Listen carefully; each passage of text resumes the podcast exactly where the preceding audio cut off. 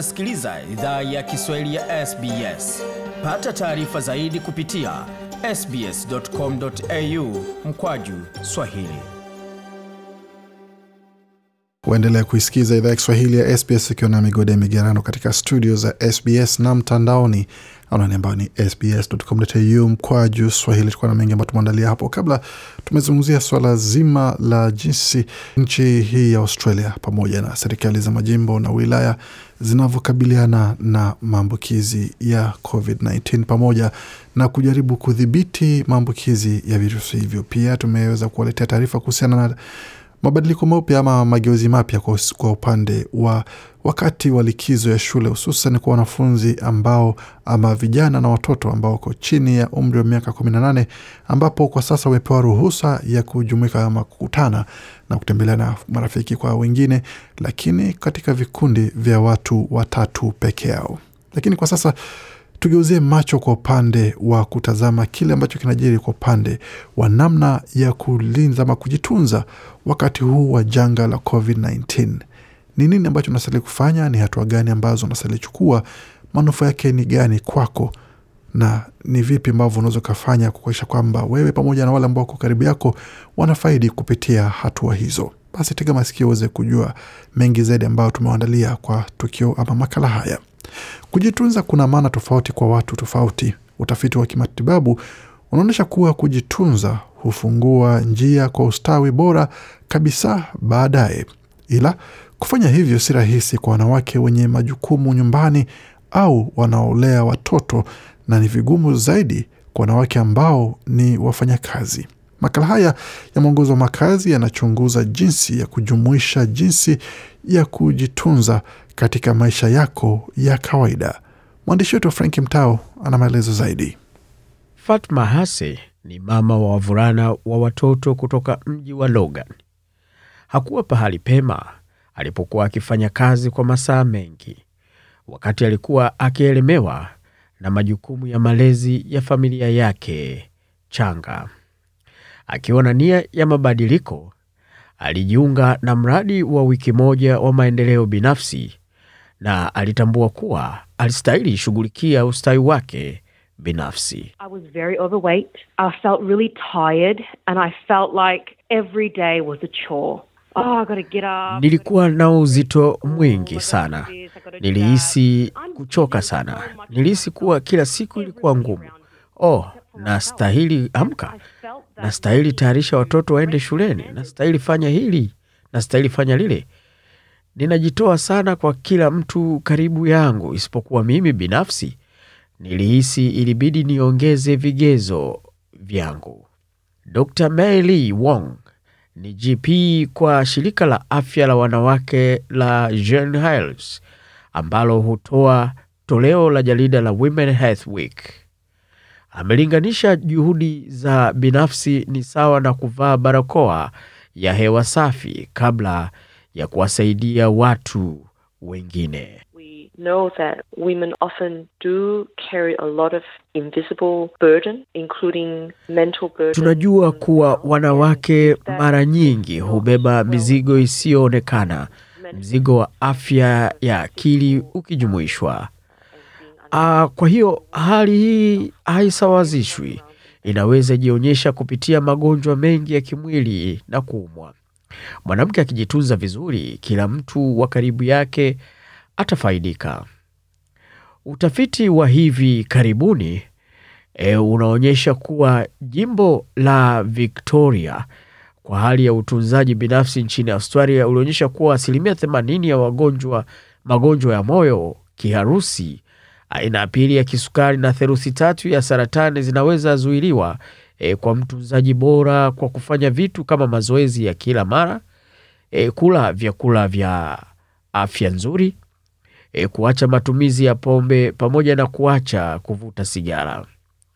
Dr. Wang anasema kujitunza kunamaanisha e, kujali afya yako ya akili e, kuwa sawia na afya yako ya kimwili. Don't sleep well, maybe there's anxiety or depression, which in some communities, these mental health illness is actually not recognized. So sleeping well eating well, having a really good routine, have. Anasema kama haulali vizuri, huenda ukawa na wasiwasi au msongo wa mawazo, ambao katika baadhi ya jamii magonjwa haya ya akili hayatambuliwi. Kwa hivyo kulala vizuri, kula vizuri na kuwa na utaratibu mzuri wa kuweka mazoezi kwenye ratiba ya taratibu zako.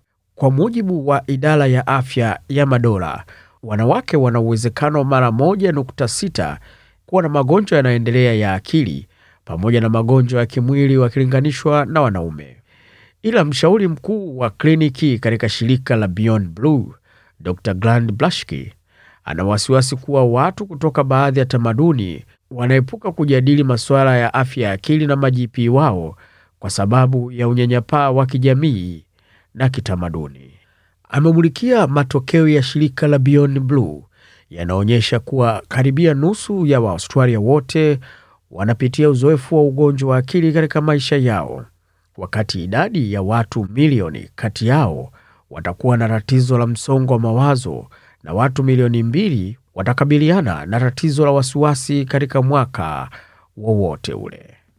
have some stresses or can't sleep or their mood is low or they fighting. E, kama wana dhiki, hawawezi lala, mhemko wao uko chini, au wanagombana sana na mpenzi wao, wanaweza dhani oh, hili si tatizo la kujadili na GP, ila kwa kweli GP ni kama kiingilio tu kwa mfumo wa afya ya akili ya Australia.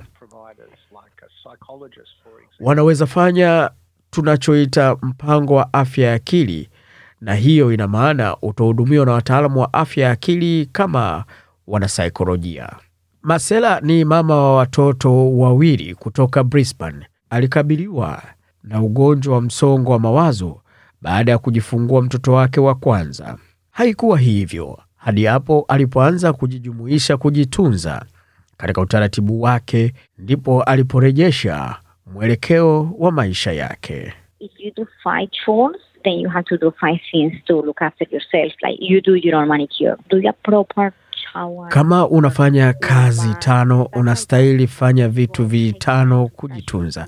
Kama unavyotengeneza makucha yako, oga vizuri kwa muda wa kutosha, vitu kama hivyo. Kisha nenda upige mswaki kwa muda wa kutosha. Masera hupokea huduma ya kutengenezewa vidole na makucha ya mikono yake mara kwa mara, e, kukandwa mwili pamoja na kutembea. Kwa nyongeza, huwa anasikiliza makala ya mwongozo yaliyorekodiwa baada ya shughuli zake za siku, na wakati mwingine huwa anachukua muda wa dakika 15 kunywa chai, hatua ambayo huwa na faida kwake kama anavyoeleza. Having a cup of tea or cup of coffee quickly, that, that means nothing. E, kunywa chai au kahawa haraka haraka hakuna maana. Vinywe bila haraka na tazama miti nje au kuwa ndani ya bustani. Hata hivyo, Dr. Wong amesema wanawake wanaokabiliwa na kizuizi cha lugha wanaweza potea ndani ya mpango wa mfumo wa afya. E, kutokuwa na uhuru wa kuzungumza na mtaalamu mwenye ujuzi wa tamaduni yao pia huwa ni kizuizi cha ustawi wao kwa jumla.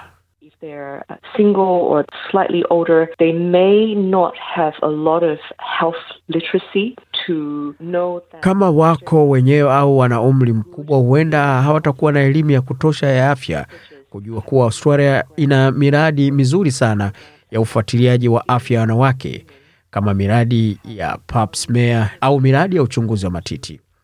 Na kwa bahati mbaya, wanawake huwa mara nyingi wanaweza kuwa na vizuizi vingi vinavyowazuia kumwona GP. Maria Hutch ni mshauri mwandamizi wa sera katika kituo cha tamaduni nyingi cha afya ya wanawake. Amesema kutegemea mazingira ya watu binafsi, kujitunza kunaweza maanisha vitu tofauti kwa watu tofauti. Kwa baadhi, inaweza husu kubaki salama katika nyumba yenye unyanyasaji.